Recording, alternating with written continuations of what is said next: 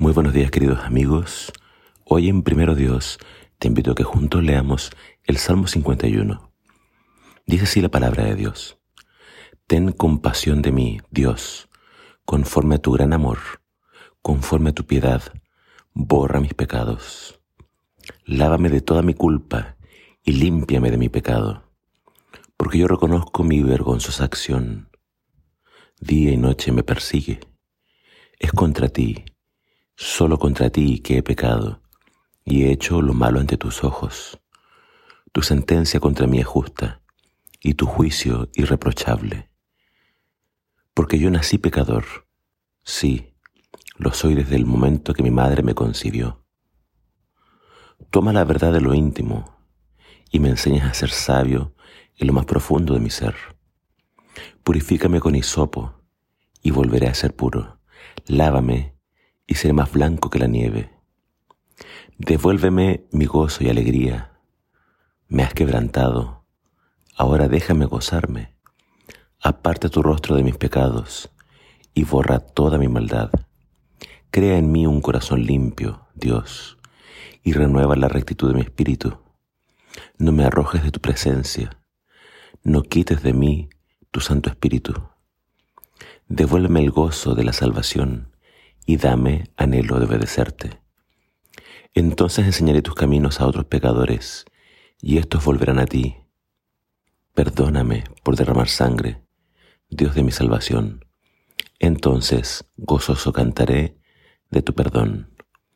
Abre mis labios, Señor, para que pueda alabarte. Tú no quieres sacrificios ni ofrendas quemadas. Si así fuera con gusto lo haría. Lo que quieres es un espíritu quebrantado. Al corazón quebrantado y contrito, Dios, no lo despreciarás tú. El salmo de hoy, eh, en el título tú vas a ver que dice que fue escrito después de que el profeta Natán visitó a David por su pecado con Betsabé. El incidente con Betsabé es el punto más oscuro en la vida del rey David, ya que no solamente él bueno, al verla bañarse, al parecer desnuda, preguntó por ella, supo que era casada y no le importó al rey. La tomó, se acostó con ella. Después ella le contó que quedó embarazada.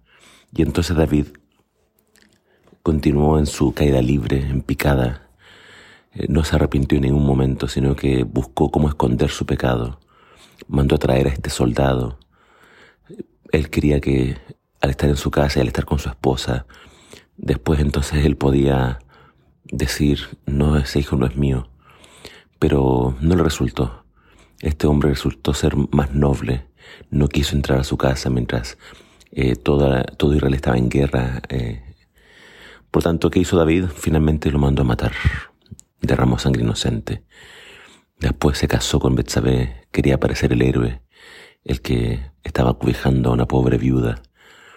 Pero aunque nadie quizás sabía todo el trasfondo de la historia, Dios lo sabía. Dios mandó al profeta Natán y él le hizo ver su pecado. Eh, lo que pasa con David es un milagro porque él estaba cayendo, se pudo haber endurecido como lo hizo Saúl, pudo haber mandado matar al profeta, pero sin embargo cuando fue confrontado por Dios, David reconoció su culpa y se arrepintió. Y acá está el salmo que nos habla de su arrepentimiento. Él pide perdón, Él pide ser limpiado, lavado, perdonado. Pero quiero centrarme en solamente dos puntos de este salmo. David en este salmo habla de lo que Dios espera. Acá en estos versículos finales hablaba de, de un espíritu contrito, un espíritu quebrantado. Es decir, lo que Dios espera de nosotros es arrepentimiento, es que sintamos dolor por el pecado, lo que Dios busca es que no nos endurezcamos, que seamos humildes. Y si Dios dice que soy pecador o que debo dejar un pecado, que lo haga. Si yo endurezco mi corazón, nunca voy a poder ser perdonado. Y eso es lo bueno de David, que cuando se le dijo que era un pecador, él lo reconoció. Eso número uno. El espíritu que Dios espera de nosotros es un espíritu quebrantado. Número dos, David dice, yo nací pecador, soy pecador de nacimiento, desde que fui concebido.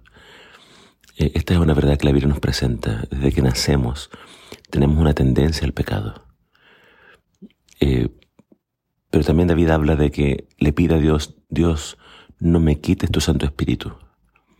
Entonces, eh, la Biblia más adelante va a ahondar en este tema.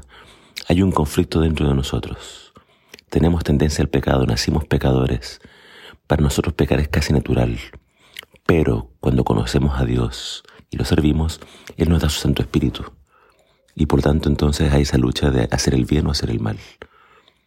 Necesitamos pedirle a Dios que no nos quite su Santo Espíritu para estar en sus caminos y siempre servirle. Y por último, eh, el gozo de la salvación. David al alejarse de Dios perdió esa relación con Dios, perdió el gozo y le pide a Dios, Dios, devuélveme el gozo de andar contigo, de sentir la paz, de estar perdonado. Te invito a que leas este salmo, reflexiones en él y busques siempre estar en paz con Dios. En Dios todo pecado puede ser perdonado, siempre y cuando nos arrepintamos, confesemos el pecado y nos apartemos de él. Que el Señor te bendiga.